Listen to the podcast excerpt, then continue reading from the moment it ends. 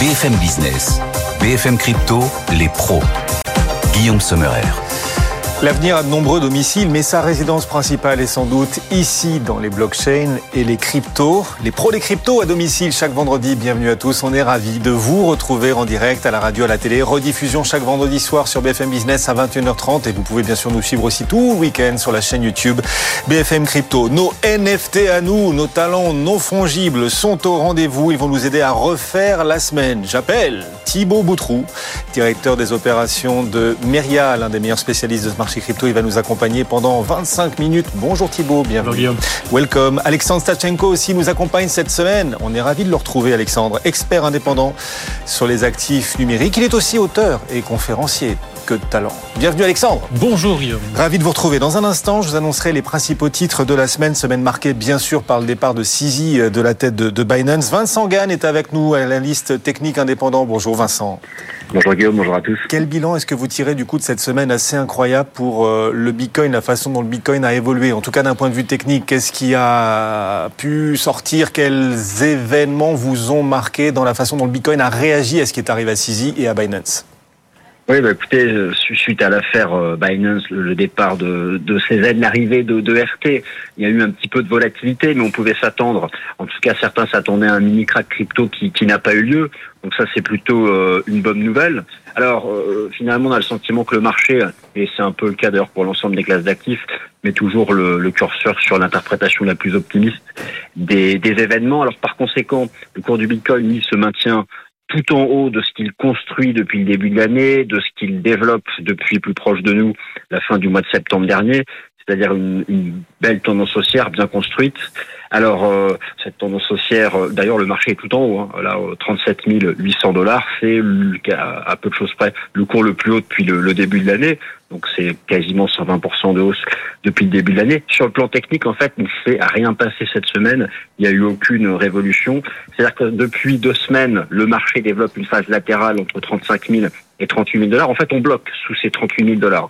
Alors, c'est pas un chiffre donné au hasard. Ces 38 000 dollars, ça correspond à beaucoup de choses. Et je vais pas faire toute la liste, mais on s'en souvient à l'époque, la chute de, Terra, c'est un stablecoin. C'était aussi à une époque où la Fed commençait à vraiment durcir sa politique monétaire. Et puis, 38 000 dollars, pour ceux qui font de l'analyse technique, c'est les deux tiers de retracement de tout le marché baissier de 2022 lorsqu'on utilise l'échelle logarithmique. Alors donc pour toutes ces raisons, on bloque. Euh, et, avec un événement comme on a eu en début de semaine, on pouvait s'attendre à ce que la résistance rejette franchement les prix et que le marché retrace. Eh bien non, donc euh, il y a toujours de, de, la force haussière sur, sur le marché crypto. Les deux hypothèses, elles sont toujours sur la table. La meilleure, la plus optimiste, ce serait de poursuivre cette phase latérale entre 35 et 38, de réaliser un breakout des 38 000 et d'aller chercher les 40 42 000 dollars. La l'autre hypothèse, celle qui selon moi, ne ferait que retarder la hausse, c'est-à-dire euh, la, la, reporter de, de, quelques semaines, ce serait de briser les, les 35 000 dollars. Il, il y, a, un gros seuil de liquidité à 34 000 dollars, c'est ce que montrent les données on-chain. Et dans ce cas, si on allait chercher cette zone, on retracerait un peu profondément 30-31 avant de repartir. Donc euh, voilà, mais pour le moment, on est vraiment collé au 38 et il y a toujours l'hypothèse sur la table d'un breakout. On parle toutes les semaines ensemble, euh, Vincent, du Bitcoin, de l'Ether. Est-ce que vous suivez particulièrement, spécifiquement, un autre altcoin là? Oui, alors moi j'en suis, euh, j'en suis beaucoup. Euh, je, vais vous en, en, donner deux. Alors tout d'abord, sans rentrer dans les détails, parce qu'il faudrait que je puisse montrer les graphiques, mais vous avez le, le, la paire ETH BTC qui pour moi reste sur une super zone d'accumulation long terme. Donc je suis assez convaincu que bientôt euh, Ethereum prendra le lead en, en, termes de meilleur comportement relatif vis-à-vis de Bitcoin. Mais pour rester dans le sujet de cette semaine, forcément c'est assez logique, mais même si on le surveillait déjà, il faut mettre sur haute surveillance le comportement de marché du jeton euh, du jeton BNB. Alors pour, pour plusieurs raisons. Tout d'abord parce que alors certes ça a toujours été un bon baromètre de la confiance vis-à-vis des, des, exchanges euh, crypto, mais voilà il faut absolument éviter que Binance subisse un choc de marché. Et, et, et ce jeton, justement, les 200, les 220 dollars, un seuil au-dessus duquel il se situe, juste au-dessus, c'est vraiment un seuil à ne pas rompre pour éviter que ce jeton décroche. Donc voilà, c'est vraiment ce niveau que je surveille dans, l'immédiat sur le, BND USD. Et on rappelle à chacun d'investir en crypto que l'argent que l'on est prêt à perdre au sommaire cette semaine. Merci beaucoup hein, Vincent. Vincent Gall, analyste technique indépendant. Bon week-end Vincent. Au sommaire donc Binance, bien sûr, euh, le séisme que tout le monde redoutait. Sisi s'en va, Binance va payer 4 milliards de dollars à la justice américaine. Et maintenant, quel avenir pour Binance? Quel avenir pour les utilisateurs de Binance France? Et quel avenir pour les cryptos sans Sisi à la tête de Binance? On va tâter l'écosystème, voir s'il est parti pour sortir peut-être plus solide ou pas de ce choc. On parlera aussi de l'intelligence artificielle qui s'est envolée cette semaine. En bourse, Microsoft a touché de nouveaux records. Nvidia a touché en bourse aussi de nouveaux records absolus. Les cryptos passent-elles à côté du potentiel de l'IA On posera la question dans un instant à nos pros des cryptos. Et puis l'Argentine, un nouveau président pro-Bitcoin. Rabian Milei, c'est un anarcho anarcho-capitaliste. C'est un pro-Bitcoin. On fera danser le tango à nos invités en toute fin d'émission. Votre machine à refaire l'actu de la semaine est activée. Lâchez tout. Ne tentez plus rien. On le fait pour vous. BFM Business, BFM Crypto, les pros. Ils vont donc danser le tango hein, en fin d'émission. Thibaut Boutrou pour Meria et Alexandre Sachenko, analyste euh, de cet écosystème. Vous êtes prêts? Vous vous êtes entraînés, messieurs ah, Évidemment. J'ai besoin de tango personnellement, donc je suis au taquet. Hein. Ça se sent. Euh, on va parler évidemment de Binance dans un instant. D'abord, j'ai une histoire à vous raconter. Christine Lagarde s'est exprimée ce matin, la présidente de la Banque Centrale Européenne à Francfort. Ça vous a pas échappé, Alexandre? Devant les étudiants. Et elle a admis, elle a admis, Christine Lagarde, qu'un de ses deux fils avait perdu la quasi-totalité de ses investissements en cryptoactifs, malgré, malgré de nombreux avertissements. Il m'a ignoré royalement, dit Christine Lagarde à propos de son fils, ce qui est son droit.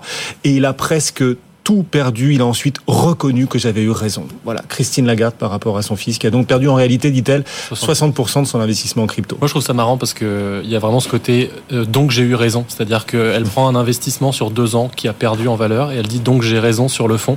Donc euh, je suppose qu'elle en 2000, elle, elle, aurait eu raison sur le fait qu'Amazon ne vaut rien ou Google ne vaut rien. Enfin bon, bref, c'est très très très drôle.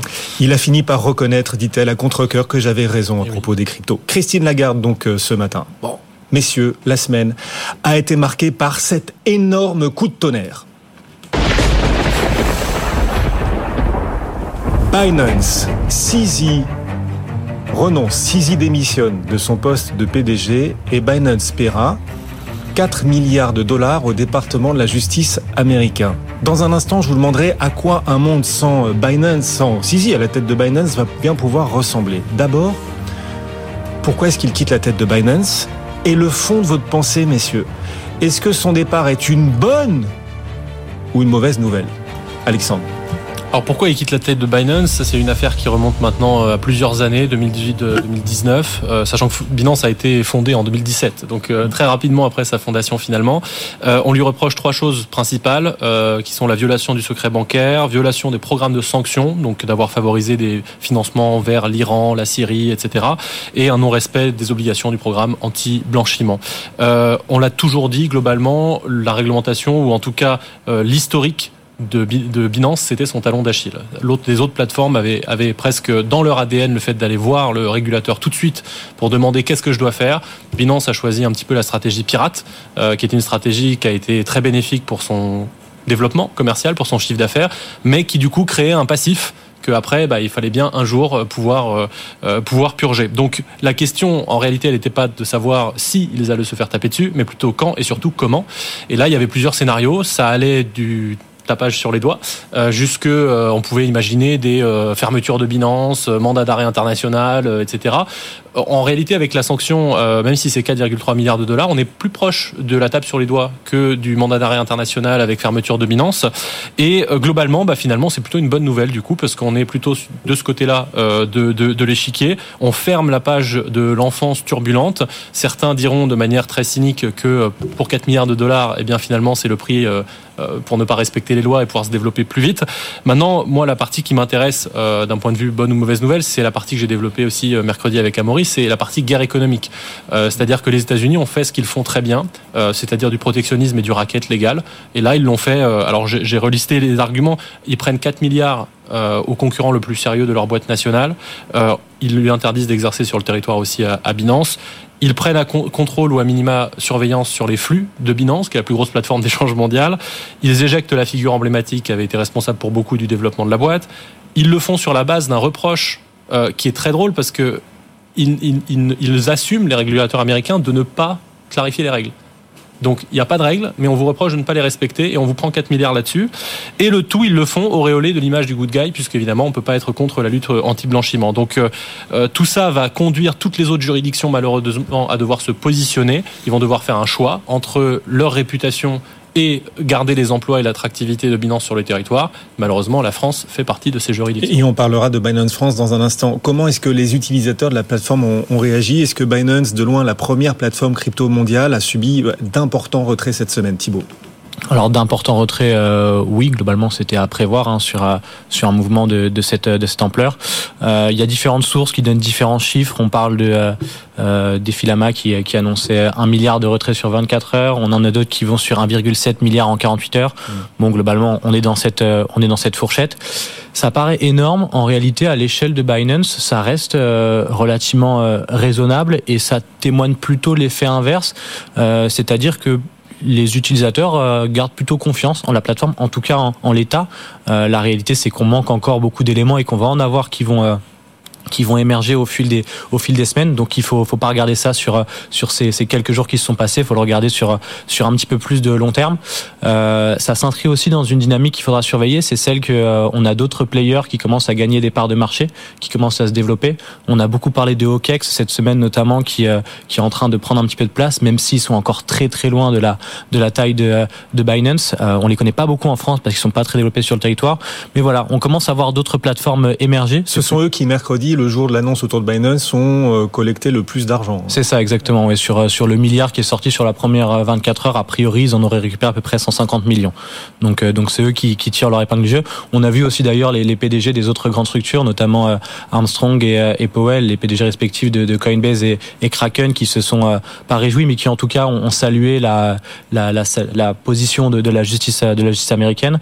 Donc voilà, forcément, chacun profite un petit peu de la situation, mais en l'état, rien de l'état pour euh, pour Binance qui euh, qui reste euh, malgré tout solide et a les fondamentaux derrière. Donc donc il va falloir suivre ça de près, mais en l'état il n'y a pas de, signaux qui montrent la fin de Binance. En l'état, rien de létal, pas mal. On a vu des thèses apparaître quand même, expliquant que ce qui arrive à Binance, c'est peut-être bon signe pour, alors, je sais pas, hein, peut-être bon signe pour l'approbation attendue des ETF Bitcoin. On a vu des articles là-dessus.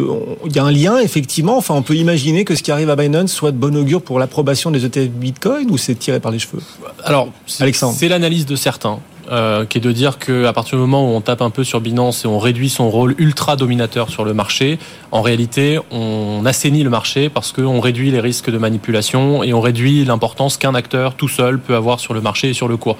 Donc effectivement, ça fait partie des paramètres qui peuvent rentrer en jeu lorsqu'on décide ou non d'ouvrir un ETF sur euh, un nouvel actif. Pour moi, c'est euh, un petit peu capillotracté. Euh, je pense que effectivement, le sujet de l'ETF, de toute façon, c'est une tâche de fond qui a depuis très très longtemps. La tendance est plutôt à vers l'approbation. On ne sait pas quand. Est-ce que ce sera cette année, l'an prochain, l'année d'après? Moi, pour moi, de toute façon, c'est un sujet sur lequel j'arrive pas à avoir l'enthousiasme que d'autres ont. Euh, pour moi, ça, si ça arrive, tant mieux. Sinon, tant pis. C'est pas grave. Ça ne change pas grand-chose à l'adoption organique de fonds. Euh, ça permettra juste à plus de gens de s'exposer financièrement, mais ils ne détiendront pas leurs clés, ils ne détiendront pas leur Bitcoin. Donc, c'est un peu voilà, si ça se passe, tant mieux. Sinon, tant pis. Mais c'est-à-dire que ce sera bon pour le cours du Bitcoin, peut-être. Pour le cours, probablement. et encore à court terme, parce qu'il y a toujours ce risque d'exubérance qui fait qu'après on, redescend. Euh, mais pour l'adoption organique, non, ça changera pas grand-chose. Voire ce sera délétère. Pour la philosophie initiale. Exactement. Sisi, c'est quoi la suite pour lui? Qu'est-ce qu'il attend là désormais? Bah là, à court terme, euh, il, il, attend euh, de passer devant un juge, donc ça devrait être fait euh, en février prochain. Il a quand même payé une caution de 175 millions de dollars pour pour être en liberté, parce qu'il aimerait retourner là où il réside aux Émirats, chose que qui plaît pas forcément aux États-Unis parce que c'est un pays avec lequel ils n'ont pas de traité d'extradition, donc ils sont pas hyper confiants sur le fait de le laisser partir. Il a fait une sortie médiatique sur sur Twitter en, en expliquant que la suite pour lui c'était d'abord de se reposer et ensuite, euh, plutôt que de retourner dans l'entrepreneuriat, plutôt se focaliser sur euh, des investissements passifs et du mentorat. Euh, on a vu un saisie plutôt calme dans sa sortie. avant de passer par ces étapes-là, à mon avis, il y aura peut-être un petit passage par la case prison. Euh, à mon avis, ça va être difficile d'y échapper. quoi qu'il arrive, je spéculerai pas là-dessus parce que d'ici d'ici février, à mon avis, on a beaucoup d'éléments qui vont de nouveau rentrer dans la balance. Donc c'est assez difficile de faire des prédictions avec les éléments qu'on a aujourd'hui. Mais mais en tout cas, ce qui est certain, c'est qu'il se passera des choses d'ici février et qu'on n'est pas au bout de nos surprises. Et donc dans un instant, on évoquera les conséquences pour les utilisateurs de Binance France. ils sont nombreux aussi à nous écouter et à nous regarder. Binance en général, Binance Monde sans CZ, ça peut ressembler à quoi? Qui est Richard Teng, le nouveau PDG très pro-régulation de Binance? Bah, Richard Teng, c'est euh, l'ancien directeur euh, de l'autorité, enfin de l'autorité, du régulateur des, des Émirats Arabes Unis. C'est quelqu'un qui a travaillé aussi pour l'autorité monétaire de Singapour. Donc effectivement, par rapport au profil, comme je le disais, avec beaucoup de guillemets, un peu pirate euh, de Sisi, on est sur le, un changement du tout au tout. donc ça, ça, a priori, ce qu'il va faire, bah, c'est ce qu'on lui demande. C'est-à-dire, il va être, je rappelle, j'ai dit juste avant, il va être à moitié mis sous tutelle. Il y aura une scrutation de ce qui va des flux de Binance. On attend de lui qu'il sorte les cadavres du placard et qu'il assainisse la boîte. Euh, donc en gros, lui, son, son sujet principal à moyen terme, il aura réussi s'il arrive à faire en sorte que la redirection des investissements actuels sur le développement commercial vers la conformité ne nuise pas au développement, ou en tout cas au statut de leader de Binance. Donc en très gros, si dans 5 ans Binance est toujours un mastodonte, Marie Charteng a réussi euh, à juste profiter de l'inertie de sa situation actuelle, c'est-à-dire leader de marché. Et je rajouterai d'un point de vue plus cynique, c'est que CZ aura eu raison aussi. Euh, c'est-à-dire qu'en fait, il vaut mieux être pirate et ne rien respecter pendant un certain temps. Euh, ça permet d'avoir un mastodonte qui survit par la suite. Donc ça, c'est à court terme, on a la bataille avec la SEC. On a, comme je le disais tout à l'heure, probablement le, le positionnement des autres régulateurs qui va être très important, parce que si il y a un domino qui tombe après l'autre et que tous les régulateurs de la planète se mettent à dire bah en fait maintenant l'honorabilité des dirigeants n'est plus assurée le, CZ est toujours actionnaire donc euh, c'est mort maintenant on ferme tout. Là ça risque d'être compliqué à court terme. S'ils arrivent à passer ce cap là ce sera juste une bataille contre l'inertie de sa position de, de leader et dans 5-6 ans bah en fait s'ils sont toujours là ils ont gagné en tout cas, euh, on aura été rassuré par la réaction des cours du Bitcoin hein, cette semaine. Effectivement, on est toujours autour de 37 000, même presque 38 000 dollars en ce vendredi après-midi sur Bitcoin, malgré ce qui est en train d'arriver à, à, Binance. Ça, on l'avait pas parié avant. Hein. On se demandait euh, depuis des semaines et des mois si quelque chose comme ça arrivait à Binance, est-ce que ce serait compliqué pour les cours des cryptos?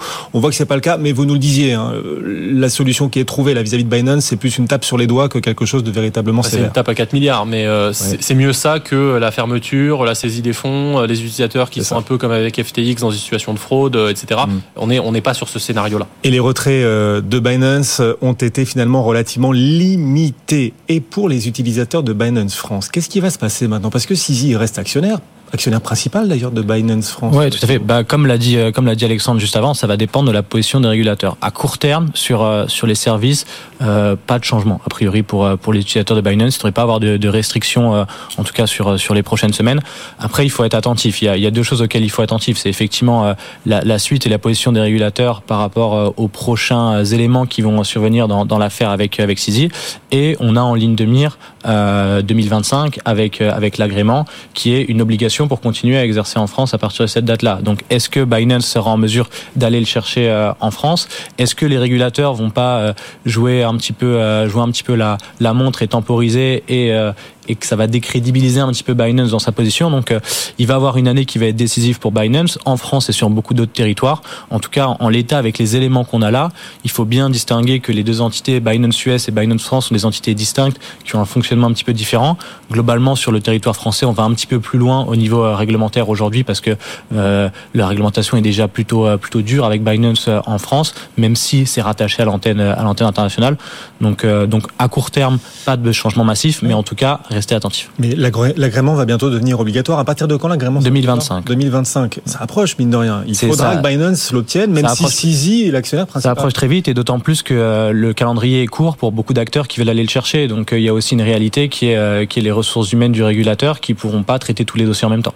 Et juste pour ajouter un mot, même dans un scénario catastrophe entre guillemets où Binance devrait fermer sa filiale française, se faire retirer l'enregistrement, etc. comme pour beaucoup d'autres boîtes qui n'ont pas l'enregistrement, elle continue d'opérer en France puisqu'on peut pas interdire l'accès à un site web s'il n'y a pas de démarchage hmm. publicitaire par exemple. Donc c'est un scénario qui est plausible aujourd'hui de dire qu'en fait Binance sur tous les endroits où le régulateur ne sera pas volontaire pour lui donner un agrément, bah en fait ils vont se retirer du marché, mais au sens leur filiale locale. Ils continueront de servir des clients avec bah, une plateforme offshore. Et sans parler de la France, d'ailleurs, on peut aussi imaginer que Binance prenne la position d'abandonner les territoires un peu plus stricts et se focaliser sur d'autres territoires qui peuvent suffire au développement de la structure. Hein. Les pros des cryptos, on est en direct à la radio à la télé chaque vendredi à 15h et vous pouvez suivre aussi l'actu au quotidien de cet écosystème crypto avec euh, Amaury Tonquedec, le club BFM Crypto du lundi au jeudi, même endroit, même heure. Alors, hasard du calendrier, euh, Mastercard déclare cette semaine vouloir renforcer significativement le contrôle des flux financiers pour prévenir la fraude, prévenir le blanchiment d'argent, les escroqueries liées à la crypto. Enfin, je ne sais pas si c'est un vrai hasard en fait. Comment est-ce qu'il compte s'y prendre, euh, Mastercard, pour euh, renforcer significativement le, contrôle de tout ça? Ouais, Effectivement, c'est assez amusant que ça tombe maintenant. Je ne sais pas si c'était calculé ou si en tout cas le discours a été remodelé par rapport euh, aux événements. Alors c'est pas une prise de position en tout cas qui est récente de la part de Mastercard parce qu'ils avaient déjà déjà été un petit peu dans cette direction quand ils avaient fait l'acquisition de, de CipherTrace en c'était en 2021 si je dis pas si je dis pas de bêtises, qui est une société qui est en qui a pour rôle finalement de surveiller les transactions euh, crypto, qui est déjà implémenté dans un certain nombre d'institutionnels. Euh, et en fait, là, c'est un partenariat avec une autre société qui s'appelle Fizai, qui, euh, qui fait à peu près le même métier avec une couche technologique d'intelligence artificielle. Et l'idée, en fait, c'est d'aller plugger cette couche d'IA en en surcouche de l'outil CipherTrace pour pouvoir aller encore plus loin. Donc euh, d'après les déclarations, on va pouvoir faire beaucoup beaucoup plus de choses. Il faut voir dans le concret ce que ça dans le concret ce que ça va donner, mais en tout cas ça s'inscrit dans une dynamique plutôt euh, plutôt intéressante qui est que bah, si on prend le chemin euh, d'une institutionnalisation et de beaucoup plus de restrictions, bah, il va falloir des outils comme cela. Donc c'est une bonne chose de voir des acteurs comme Mastercard qui sont reconnus, qui sont capables de fournir des outils. Donc ça va plutôt dans le bon sens. On poursuit messieurs, c'est votre machine à condenser le temps. Une semaine d'actu crypto en 25 minutes. Alors je sais qu'Alexandre suit chaque après-midi à la télé les feux de l'amour. Presque. Oui Alexandre. Jennifer. Ouais, c'est pour ça que vous êtes arraché les cheveux d'ailleurs à fort, les épisodes après les épisodes, des illusions après des illusions. On va parler nous des feux de la tech ici. Parce que c'est un feuilleton, un roman photo en ce moment, la tech. Sam Altman, cette semaine, le fondateur d'OpenAI, limogé par OpenAI, annoncé chez Microsoft, puis réembauché à la tête d'OpenAI, le tout en trois jours. Microsoft qui a battu des records en bourse, Nvidia aussi qui bat des plus hauts historiques. C'est ça le feuilleton de la tech, les feux de la tech. Et nous, et vous, les pros des cryptos, vous passez à côté de tout ça ou pas dans l'univers crypto? Est-ce que les cryptos sont pas en train de passer à côté du potentiel de l'intelligence artificielle dont on voit que l'IA est en train de faire des étincelles et des merveilles sur le marché, le marché traditionnel? Est-ce que les cryptos passent à côté de ce potentiel Thibault? Alors passe à côté, non. Ce qu'il faut d'abord euh, rappeler, c'est que c'est deux technologies euh, qui sont encore relativement récentes, dont on maîtrise pas encore euh, absolument tout le tout le potentiel, que ce soit la blockchain euh, ou l'IA. Donc finalement, c'est assez logique de voir encore peu de synergie entre euh, entre ces deux euh, ces deux briques technologiques. il y a quand même des choses qui sont en train de, de se faire. Il faut distinguer deux choses différentes. On a les projets qui permettent à l'IA d'avancer, ceux qui fonctionnent pour aider euh, aider l'IA à se développer. Donc euh, cela naturellement avec l'émergence de l'IA ont plus de marché. Donc ça va être le cas de, de projets comme Fetch, comme euh, comme Render ou autres. Et on a ceux dont le produit même est basé sur l'IA, qui bah, naturellement de par les usages qui sont en train d'arriver sur l'IA sont un petit peu plus performants. Donc là on va avoir du numéraire, du du, du Oasis ou, ou, ce genre de choses. Euh, à terme, globalement, je pense que c'est deux mondes qui sont amenés à en s'entremêler, comme toute technologie euh, finalement. Il y a d'ailleurs eu un rapport assez intéressant de la part de de, Casper Labs qui disait que euh, finalement les DSI et même les grands groupes étaient plutôt euh, étaient plutôt favorables à, au merge de ces deux technos et qui voyaient, j'ai bien aimé l'image dans la blockchain, un moyen de, de, passer outre la boîte noire un petit peu de, de l'IA pour apporter un petit peu plus de transparence. Donc voilà, encore un peu tôt pour en parler, mais en tout cas, il y aura des merges à terme sur ces deux technos, c'est assez évident. Il y a un pays dans lequel le Bitcoin joue ou va de plus en plus jouer à domicile, ce pays rongé par l'inflation au passage, ce pays c'est l'Argentine. Tango. Tango eh oui, messieurs, on a promis que vous alliez danser pour nos auditeurs et téléspectateurs. À la fin, la danseuse plie et bascule, mais ne rompt pas, elle ne tombe jamais. C'est même elle qui tient le duo en équilibre, en fait. Sera-ce le cas aussi de ce beau pays qu'est l'Argentine En pleine bascule, l'Argentine. À la renverse, avec l'élection de Javier Milei, humoriste à la présidence du pays. Le pays tombera-t-il Ouh, la tronçonneuse. Il s'affiche souvent en public, hein, Javier Milei, dans les réunions publiques, effectivement, avec une tronçonneuse, parce qu'il veut tout casser, tout péter, péter le système. C'est euh, sa promesse, c'est son expression aussi. Il a dit en début d'année qu'il voulait supprimer la Banque centrale argentine. Il veut supprimer les ministères de la santé, les ministères des droits sociaux. Et dans ce pays rongé par l'inflation, en revanche, il aime le Bitcoin. Son élection est-elle une bonne nouvelle pour le Bitcoin, Alexandre Alors, il y a une phrase que j'aime bien rappeler euh, sur l'Argentine parce qu'elle est assez drôle. C'est une phrase de l'économiste Kuznets qui disait il y a quatre types de pays les pays développés, les pays en développement, le Japon, on ne sait pas pourquoi il se développe, et l'Argentine, on ne sait pas pourquoi il se développe pas. Euh, parce que c'est vrai que l'Argentine, c'est une, une, un pays formidable avec des terres fertiles, avec des ressources, avec plein de choses, et on ne comprend pas pourquoi depuis des dizaines et des dizaines d'années, inflation, crise, défaut, aide du FMI dans tous les sens, et ça dure depuis extrêmement longtemps. Euh, là, sur le sujet de Milley et de, Bitcoin, alors ça, ça, a été un peu surjoué, c'est-à-dire que Milley, il a parlé une fois de Bitcoin dans une interview où on lui a demandé, en gros, est-ce que vous comprenez pourquoi ça existe Il dit oui, oui, c'est une réaction naturelle face à l'arnaque que sont les banques centrales et les monnaies fiat. C'est tout. Euh, donc on sait qu'il a un positionnement plutôt favorable, c'est-à-dire qu'il pense que c'est bien, c'est une réaction naturelle et, et, et normale du public de s'intéresser à ça, mais il n'a pas prévu de faire euh, de Bitcoin sa monnaie nationale, etc., euh, etc. Il a même assumé qu'il voulait dollariser le pays. Maintenant, ce qui est intéressant, c'est que Déjà un premier point, c'est que le fait même qu'il ait remporté en faisant une campagne extrêmement agressive contre les banques centrales, contre l'inflation, contre les monnaies fiat, en utilisant des termes arnaque, euh, etc., bah, ça montre déjà qu'il y a une prédisposition des Argentins, ne serait-ce qu'à comprendre les problèmes euh, que Bitcoin vise à résoudre. Et ça, en fait, on le savait déjà, puisque l'Argentine était déjà dans le top 15 de mémoire des pays, euh, selon Chainalysis, où euh, les cryptos sont les plus adoptés, notamment Bitcoin. Donc pour moi, c'est plutôt un symptôme de la compréhension, plutôt qu'un vrai succès en soi euh, de Bitcoin. Mais euh, bon, ça, ça, peut être un levier majeur d'adoption, parce que si demain on arrête la Banque centrale, bah, en fait, on, on va taper sur le, le, le, principal frein à l'adoption de Bitcoin, à savoir la ouais. force des habitudes. Je suis pas sûr qu'il va vraiment arrêter la Banque centrale. On verra. Il le promet, il le promet. Oui, si jamais il n'y a plus de Banque centrale et de peso, bah en fait l'argentin moyen devra faire un choix entre le dollar, donc euh, entre le dollar et le bitcoin. Donc il, de, il va devoir se positionner et la force de l'habitude ne sera plus un frein. Euh, dernière chose, c'est que effectivement, ça c'est pour la partie positive. La partie négative, c'est l'image. C'est que Javier Milei, il n'a pas une super image en Occident, anti-avortement, euh, il tape un peu sur tout le monde, il est très exubérant comme personnage, et donc beaucoup de détracteurs de Bitcoin n'ont pas manqué de faire l'association un peu malhonnête, mais on commence à être habitué les pros des cryptos. Merci à tous les deux de nous avoir accompagnés. Alexandre Sachenko et Thibaut Boutrou étaient nos pros. Cette semaine, une semaine d'actu en 25 minutes à retrouver aussi tout au long de cette fin de journée et du week-end sur notre chaîne YouTube BFM Crypto. Salut messieurs. Merci Guillaume. Bon week-end.